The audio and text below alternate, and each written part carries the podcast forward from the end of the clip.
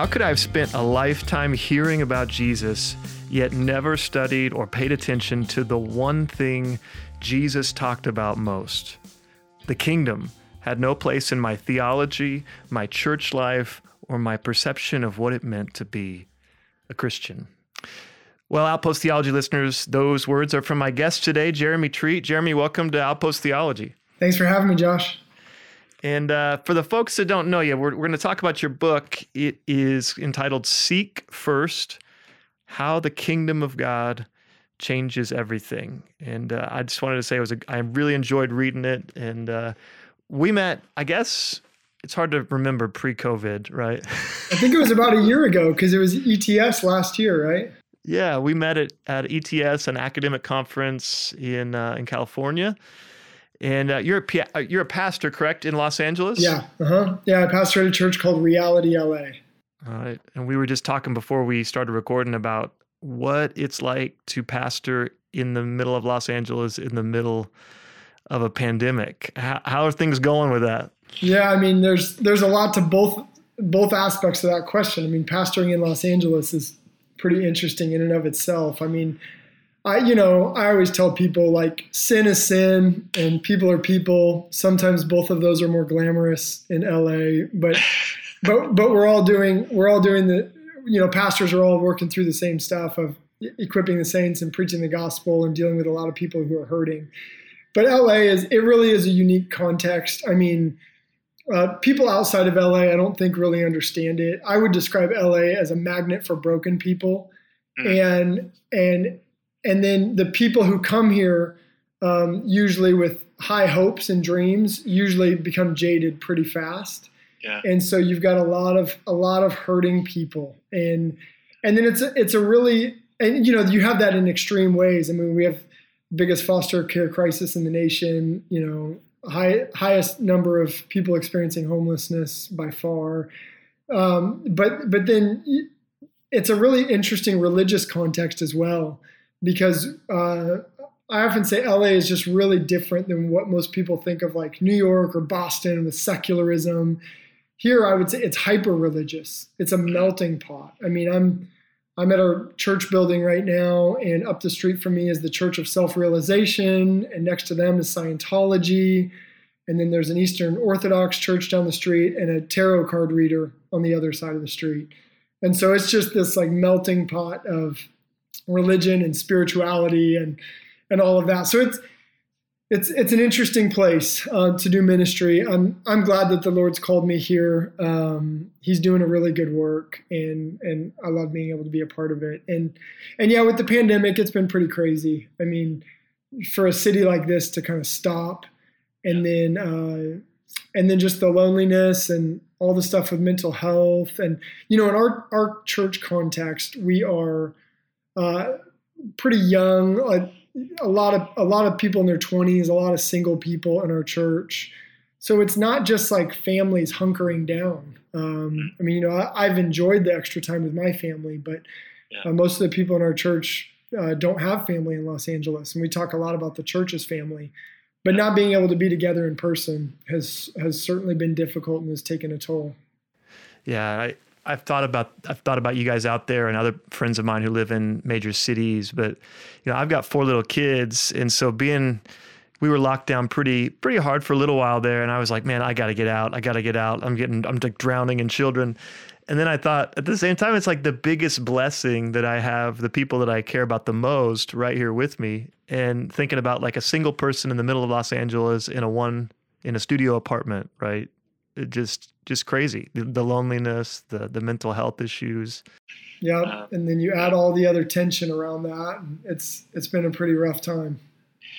I was reading a blog post recently by a guy. I think he was a pastor in California, and he was kind of comparing ministry in California, but also like how the rest of the nation, but in particular the Bible Belt, views California. And he was comparing it a bit to like the book of Jonah and how Jonah and maybe some of the Israelites viewed Nineveh.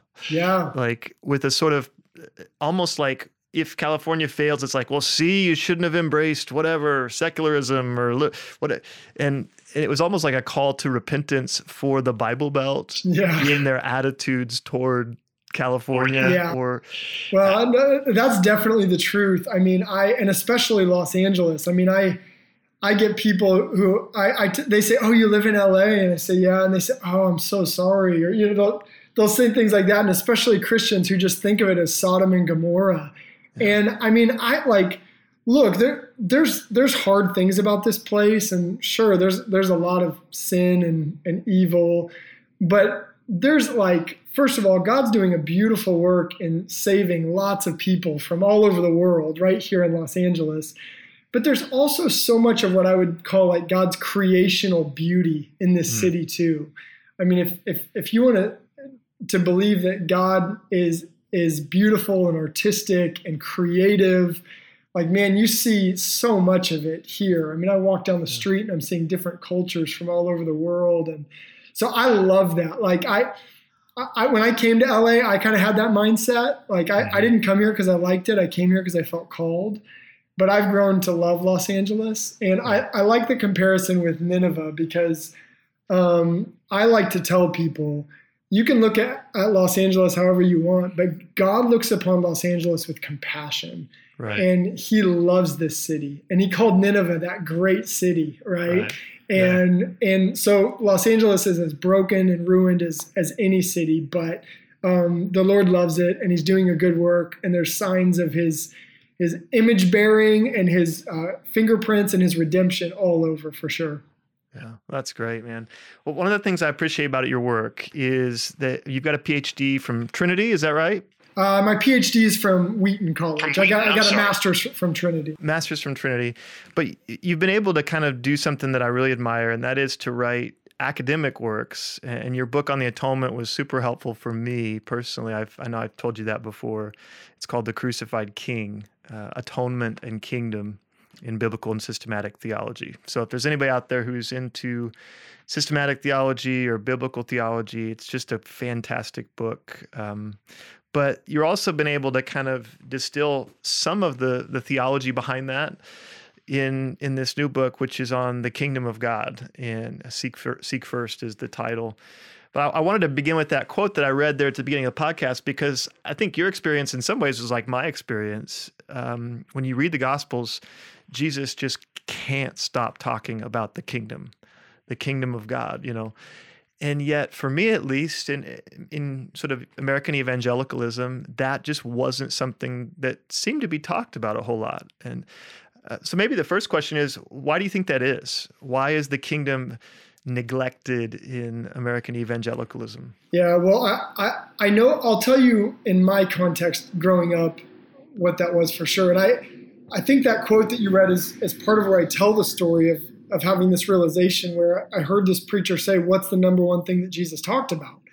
And it just seemed like such an easy question. I was like, I know this. Like I grew up in the church, and of course, it's like it's got to be the cross, or it's got to be heaven, or it's got to be God's love. Like I know it's somewhere in that orbit, right? And when he said the kingdom of God, I was just like, I, I mean, I was shocked, and because because growing up in my context, which I would I would describe as a a, a conservative, um, pretty like legalistic Christian context, um, we just didn't talk about the kingdom. And now I can look back at kind of that tradition and see why they were reacting against the social gospel, and they had associated kingdom uh, and I, maybe at first kingdom language, but eventually just kingdom anything uh, with the social gospel, which you know going back to New York City in the 1930s, um, of of seeing real needs in the city, of poverty and homelessness and wanting to help, and really doing so in the name of the kingdom of God, but also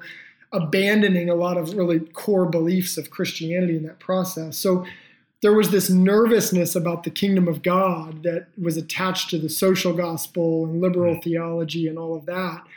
And so there's this mentality of we don't talk about the kingdom because that's what liberals do. Um, and this reaction to that that was overreactionary. Um, and so I, that was definitely the case for the tradition that I grew up in.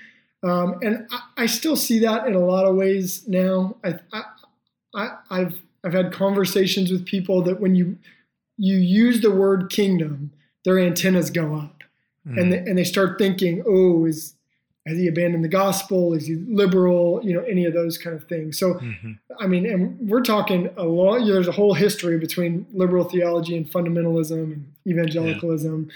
but we're still very much in that a lot. I think it's changed a lot too in the last ten years or so, twenty years. But, but that's a strong part of it.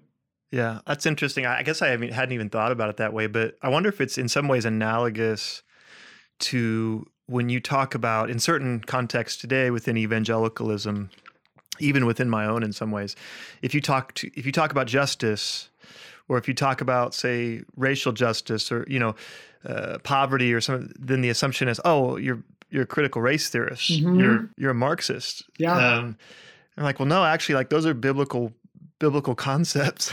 Yep. you know, I'm not, I don't even, you know, for some of us, like, I don't even know what critical race theory is. I don't, you know, right. but so it's interesting that you, you point out that perhaps the neglect of the kingdom is out of fear for being labeled or fear for verging into this sort of uh, social gospel that's going to deny some of the transcendent elements. Uh, that's good. And I, I think what that does is it points to the fact that we're not just talking about language. Because, like mm. with the social gospel, for example, it wasn't just that they appealed to kingdom language, they really did redefine kingdom. Mm um, and gospel in those contexts. And so people are, I would say they're right to be suspicious about the social gospel. Mm-hmm. But the problem is, is I want to say, well, if if it's in the Bible, then why don't we try and reclaim it according to Scripture, right? Mm-hmm. Like, let's yeah. talk about the kingdom and let's talk about what that means and how you can understand the kingdom without throwing out substitutionary atonement and the inerrancy of Scripture and these other things. It, you know, it's a similar thing with justice because there is a, I think it's a valid concern that even the word justice could kind of get hijacked and equated with a, yeah. you know, an American or whatever kind of understanding of justice we might have. But that sends us, we got to keep going back to the scriptures saying, well, look, if Jesus said this is a, seek first the kingdom of God, then let's make sure that we understand what that means. Yeah. Yeah. And the abuse of a concept doesn't necessitate the neglect of a concept or yeah. Well you mentioned like how you define it and you even have some nice nice little charts in the book which were helpful for me as a chart guy. Yeah. Uh, how do you define the kingdom of god for lay people for, for folks in your church when they're like well, okay well well what is it? Yeah. Yeah so i the kingdom is like this vast like amazing concept that's awe-inspiring and that we'll never kind of understand the fullness of it um, and yet, it, it, it, can be really simple. And so I try and give an eight word definition of the kingdom of God God's reign through God's people over God's place. Hmm. So it, it starts with God. And that might seem really basic, but unfortunately, people throw the word kingdom around all the time in such a way that isn't actually God centered at all. So to say that the kingdom is first and foremost about God's reign is important. It's a statement about the kingship of God and his reign breaking in. So it's God's reign, but then it's God's reign through God's people. So hmm. uh, we are the community of the king. We've been ransomed into the kingdom of God. And he doesn't just reign over us, which he does, he reigns through us. And there's a hmm. lot that you can get into with Genesis 1 and 2 there, and then the, the restoration of that through Christ. But then God uh, reigns over a place. And so you think mm-hmm. about the Garden of Eden, where you have Eden, you have this picture, it's this garden kingdom. But the vision is that, that the garden kingdom would become a global kingdom, that they would mm-hmm. expand the borders of Eden, so to speak, um, and spread the blessings of God's reign. And so the kingdom of God then is God's reign through God's people over God's place. So you think, you know, I talked about Eden. You you go forward to the the the New Jerusalem where you have this uh, Edenic city, and mm-hmm. you've got it all there. You've got God's reign through God's redeemed people, now of every tribe and tongue and language and nation, um, over God's place, which is all of creation, heaven and earth mm-hmm. come together. Yeah, no, that's helpful. God's reign through God's people over God's place. Yeah. And you can kind of track that all the way through the scriptures, right? Mm-hmm. Sort of starting in Eden and then going forward to the new creation. Yeah. Yeah, you go to you go to, you know, Genesis 12 is one of the key turning points in the whole Bible and what does God promise Abraham? He promises him land and to become a great people, right? People in place. And then it's to be a blessing to the ends of the earth. So you have got the blessings of God's reign.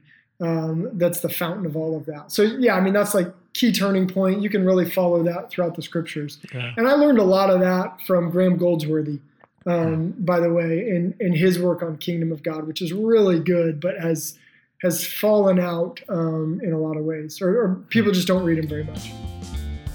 Hey, Outpost Theology listeners, do you know someone, a potential student who would like to receive a 75% tuition scholarship? That's 75% off of Oklahoma Wesleyan's tuition. We are offering this scholarship to all full time ministry majors, whether you're pastoral ministry, youth ministry, biblical and theological studies, apologetics, 75% off of tuition for full time on ground ministry majors. And that's beginning in the fall of 2021. If you want more information about this scholarship or about applying to Oklahoma Wesleyan University, just go to okwu.edu.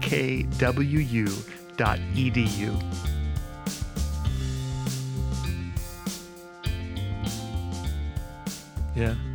Well, looking at that threefold definition, so God's reign through God's people over God's place, would it be fair to say that certain sort of wrong or sort of aberrant misunderstandings of the kingdom fail to give uh, proper place to one of those three components? Hmm. Like I could think of like sort of an escapist view of like pie in the sky when I die.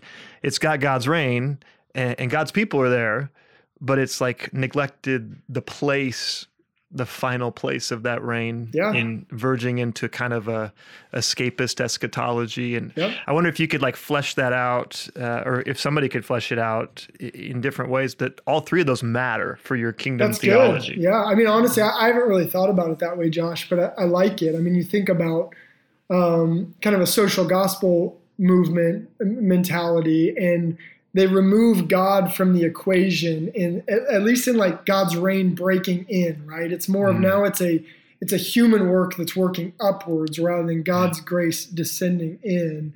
And yeah. so they really leave that out for sure. And then yeah. yeah, you think of some so like there's definitely a movement of take like uh we, we talked about reactions before, like people recognizing that that material substance matters to God, right? Like a lot mm-hmm. of evangelicals didn't recognize that in the sense of God seeing the Bible as the story of God saving our souls to this immaterial existence. Some people have gone so far though with that of okay, so the environment does matter and right. and creation does matter and the earth matters and, and all of that, that they actually miss the unique special place of image bearers of God. I mean, I've, I've read theologians who say God's renewing creation and humans are just a little part of that. Mm. And I don't think that captures the way that the scriptures talk about it of right. the people of God, of God's special um, treasured possession, right? So I think you're right that definitely uh, an overemphasis or an or a complete neglect of any of those leads yeah. leads one astray. No, that's that's helpful for me to to think through that. One of the things you said that I liked in the book was that so the kingdom of, of God involves a throne, um, and you say that the throne never stays empty in anybody's worldview, and that's for non Christians just as much as for Christians. Can you can you talk about what you mean by that? Yeah, I mean it's it's the basic question of like what what's ruling in your life. Or another another way of asking it is what are you serving? We all live for something. And so an easy example of that is is career right? Career is king. And and i will make sacrifices for my career. You know people will sacrifice their relationship with their kids. They'll sacrifice their marriage. They'll sacrifice their integrity. Uh, they will they will strive to to please that king so to speak and expecting that king to give them something in return out of that. So we make we we enthrone these different idols in our lives and and what you see is those those idols they're not good kings they're harsh mm-hmm. rulers and they mm-hmm. never fulfill their promises and not only do they let you down they take you down if you if you make career your king then it will eventually be the very thing that destroys you Yeah. So in that sense, it's to say Jesus is king is a really powerful and practical statement in my life that yeah. I'm serving Jesus, I'm making sacrifices for him, and he is the king who who doesn't let us down. He he keeps every promise that he's made. Yeah, no, that's that's good. You talk about in the book how the functional everybody kind of works with a master narrative or master story. Yeah. And you say that the functional master narrative for most people in Western culture is the sovereign self, the sovereign self. And I guess you kind of alluded that already. We're talking about when you make career uh, your sort of idol. Mm-hmm. Are there? Can you talk about some other ways that that sort of plays out aside from maybe the career narrative, but especially in your context in LA? Yeah. Um, yeah. So I'm, well, there's a couple ways you can think about this. There, there's lots of different idols that people appeal to. So, you know, like fame, fame is an easy one to think about, right? If, if fame is your ultimate goal, then you'll make sacrifices for that. You'll, you end up not loving people, you use people, um, and, and that shapes your whole life. And then, it's pretty easy to see that fame doesn't satisfy. You can you can hear these quotes of people like Jim Carrey saying, "I wish everyone could get famous so they could see that it doesn't actually make you happy." Um, and, and, you just see that in the headlines over and over again with with people who have achieved fame. But I think part of what you said with the the narrative of the sovereign self is that idolatry comes back to uh, ultimately trusting myself over God. So mm. even in putting that thing in, in, in the throne, it's like I'm putting myself there because I'm choosing it. And mm. that is um, that's why that's why sin is ultimately rebellion against God because it's a I know better than you. It's a. I I deserve to be on the throne instead of God. And uh, you know I, I, was just I was just talking. I'm discipling a, a couple of the guys in the recovery program that we have at our church, and we were just talking about this. Of both of these guys said I know that my life doesn't belong to me. It belongs to God. And that mm. and and and for that reason, like who am I to, you know, this or that? And we stopped for a minute and talked about that and just how radical of a statement that is compared mm-hmm. to what mm-hmm. you hear in our culture today. Mm-hmm. Uh, where where it's uh, nobody can tell me what to do. I determine who I am, right? Like I'm the master of my own ship. How yeah. different that is than the the Christian way of thinking that I was bought with a price. Yeah. And my body doesn't belong to me, it, it belongs to the Lord. And so I'm yeah. going to live for Him and not for myself. It's just radically different ways of thinking. And that, that's where one of the things I love about the idea of the kingdom of God is you can't tack that on to your otherwise self sufficient life, right? Yeah the the kingdom invades these spaces and it, it, blows that it blows that up or kind of yeah. DIY spirituality that that has me at the center rearranging things however I want. Yeah. The, the, only way that the kingdom comes is to be foundational, central, like where, where Jesus is truly uh, in charge. He's Lord. He's King. Yeah, that's that's super helpful. I, I was teaching New Testament this morning to a bunch of freshman college students, and we were reading in First Corinthians where you know, where Paul says, "You are not your own; you were bought." You know, and I thought, man, what a subversive, radical, offensive claim to make in a modern Western individualistic yeah. culture that actually not even you are your own. Right. That, that, that God has purchased you. He's you know created you. Um, that's that's that's helpful. So coming back to to the kingdom, and you, and you've written this other book specifically, kind of on atonement theology.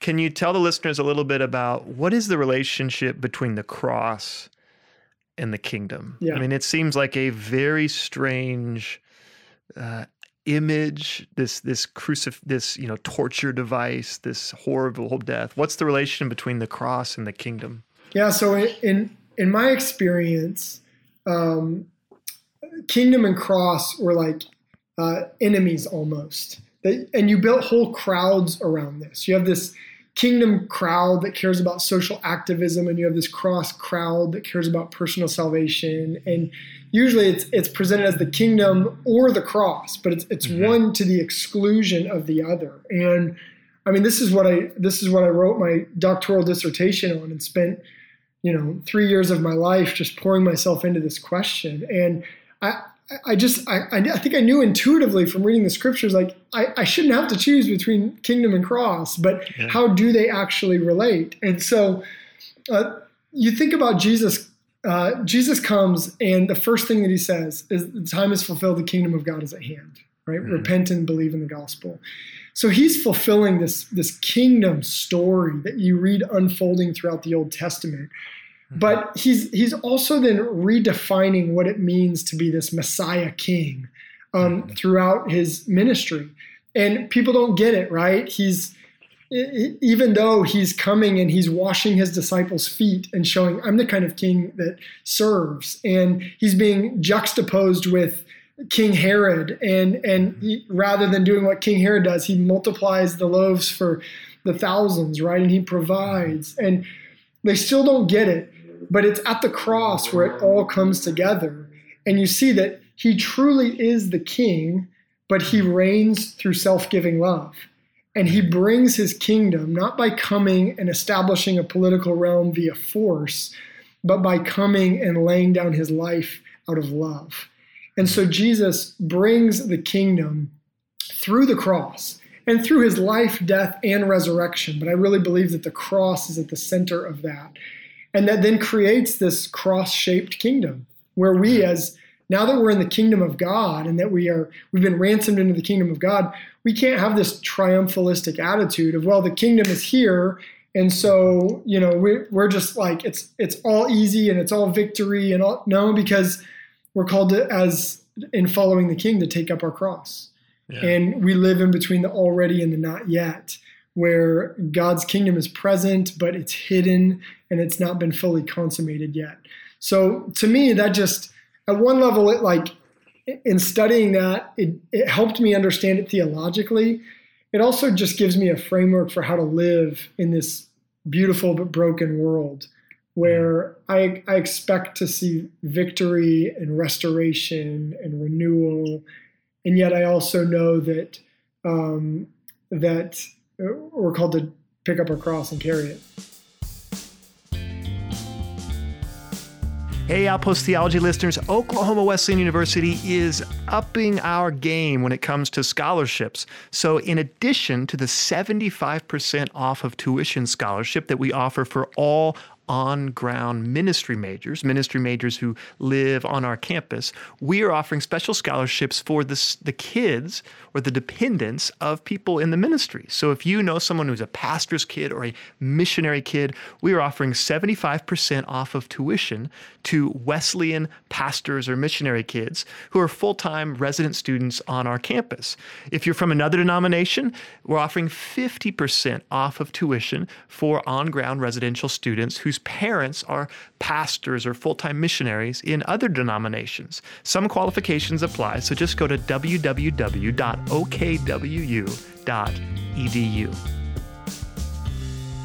Yeah.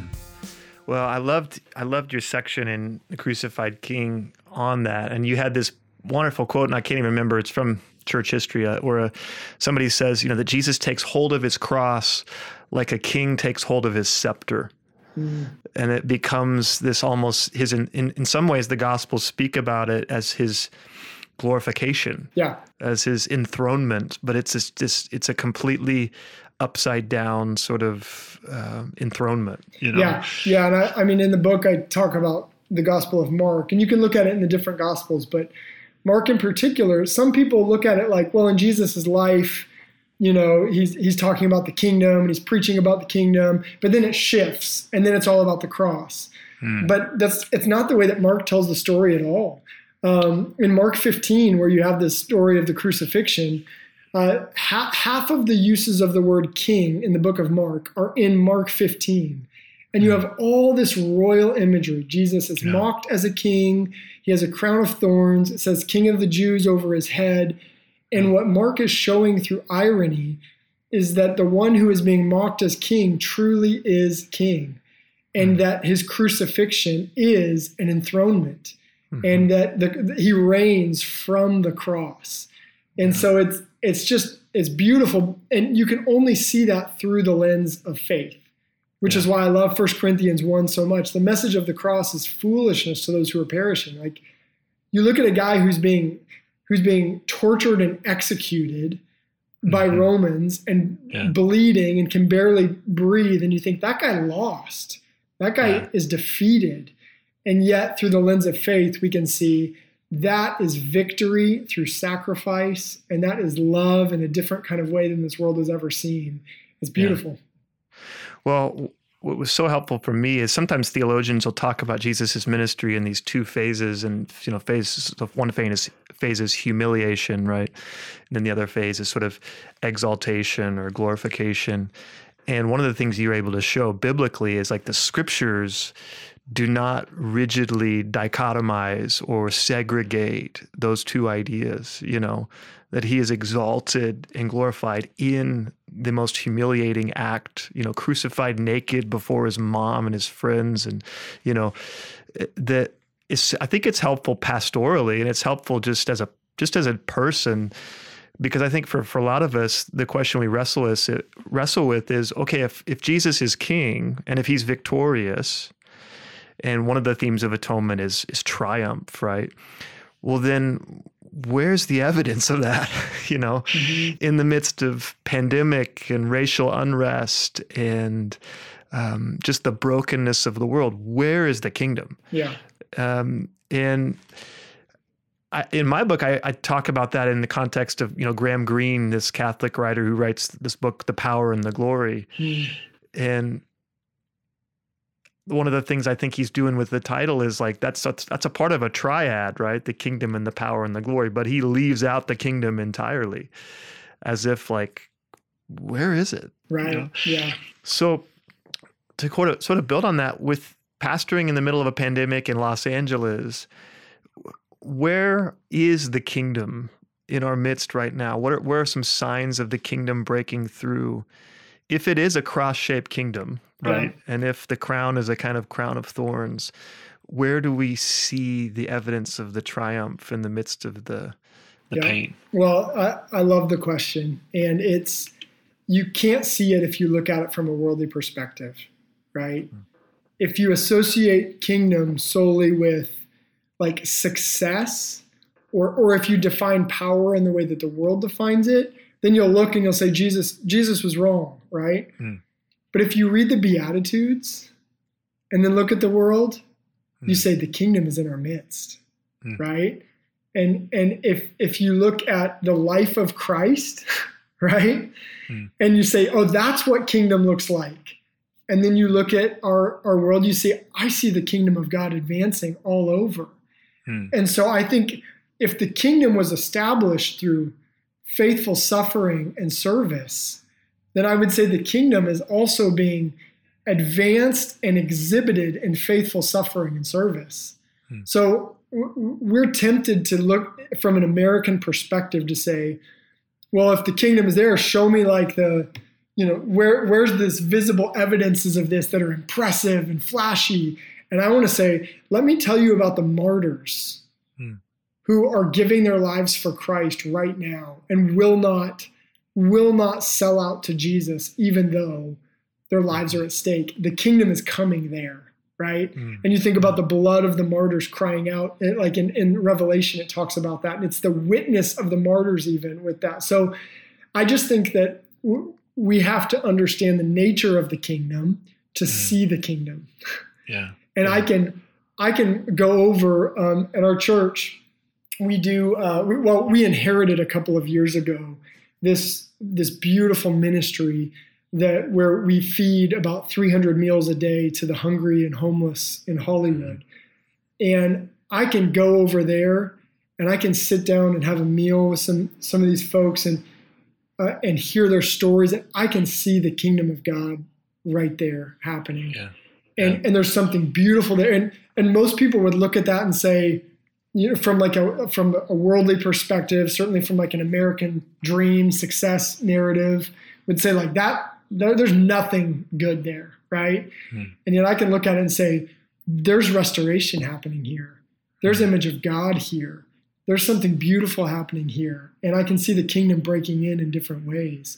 So I, I really think it, it depends on your perspective. And as Christians in the West, in America, um, we've got to we've got to recognize how shaped we are, the mm-hmm. lens that we've been given. Um, mm-hmm. I mean, you just think about this. Like here's here's one of the ways I see this pastorally. I see this over and over and over again when people when something goes wrong in people's lives, when they suffer, when they experience trials, they think like what happened? I mm-hmm. I guess Christianity doesn't work, right? Mm-hmm. Yeah. And and the reason they have a wrong expectation. And pastorally, we have to remind people Jesus never promised you that if you trust him, that everything will go the way that you want. In fact, he literally promised you the opposite. Yeah. um, and and so we have to. I think we have to check our expectations on that to be able to see the ways that God is at work in the world.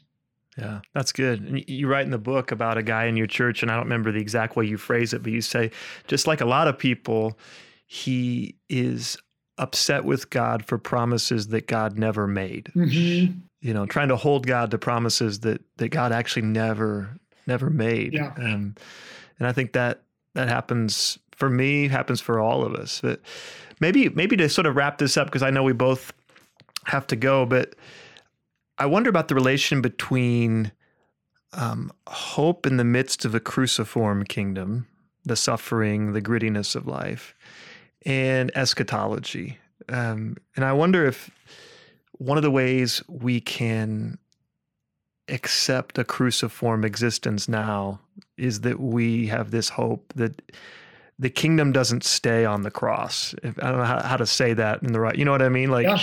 um, that the cross may be central, but it doesn't end with with suffering. Yep. When you think about eschatology, when you think about that sort of ultimate hope, are there connections there to the kingdom that, that you try to pull out as a pastor for, for oh, your yeah. folks? I think you have to, and I you're right. The language I use in the book is that the cross is central, but the kingdom is telic, meaning it's it's the telos. It's the ultimate goal that that all of history is moving towards. And I, I feel like throughout this pandemic, I've seen that more than ever.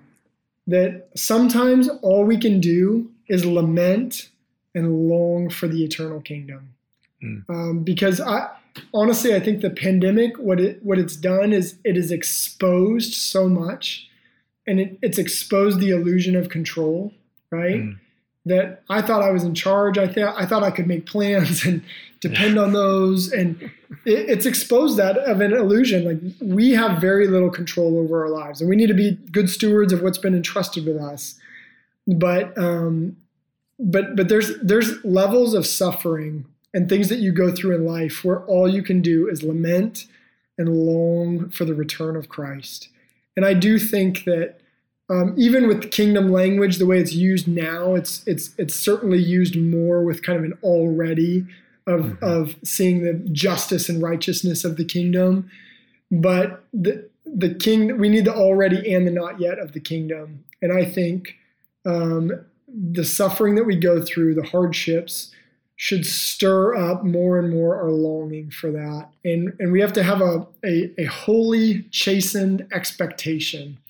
Of, of, of uh, life before the return of Christ. And so I, I definitely, and you know, even pastorally, um, with, with people who, especially with people who are sick, and they remind all of us that that life is a vapor, right? Mm. And our our hope is in the eternal kingdom of God. And, and we won't experience that in, in its fullness till the return of Christ. But I think if we don't hold that out as a hope for our people, that we will um, will give people wrong expectations in that sense of, of what we can experience in this life now. Yeah. Well, Jeremy Treat, I love the book. Seek First is the title, How the Kingdom of God Changes Everything. If you're a little bit more academically inclined, check out The Crucified King. I just stole all your stuff, man, and repackaged it in my book. And I, I mean, I footnoted you, so. Totally. But, uh, that's all. Uh, that's all we all do, right? We're just we're just building off each other's work. And Josh, I'm really grateful for you. I love your book, The Mosaic of the Atonement, and your other writings, and um, I'm looking forward to the other other stuff that you have coming out. And and I got to say before we go, I love Oklahoma. Okay, I think I told you this, but I my mom's from Oklahoma. I grew up going to Oklahoma. My brother lives in Oklahoma. So I, I love Oklahoma, and I'm grateful you're there doing the good work that you're doing. Well, once this whole pandemic thing calms down, we need to have you out and have you on campus. And uh, uh, it's been great reading your stuff, man. And I hope we get to cross paths again soon. Awesome. All right. Thanks, Josh. Good. Thanks, Jeremy. All right, you did it. You made it through another episode of Outpost Theology at the frontier of theology, culture, and the church. I want to thank my guest, Jeremy Treat, for being with us. I want to thank Oklahoma Wesleyan University for sponsoring us, and I want to thank you for listening. As always, you could really help us out if you go to wherever you download your podcasts and leave us a nice, honest review. It'll help us to get the episodes out there to more folks. Thanks for listening.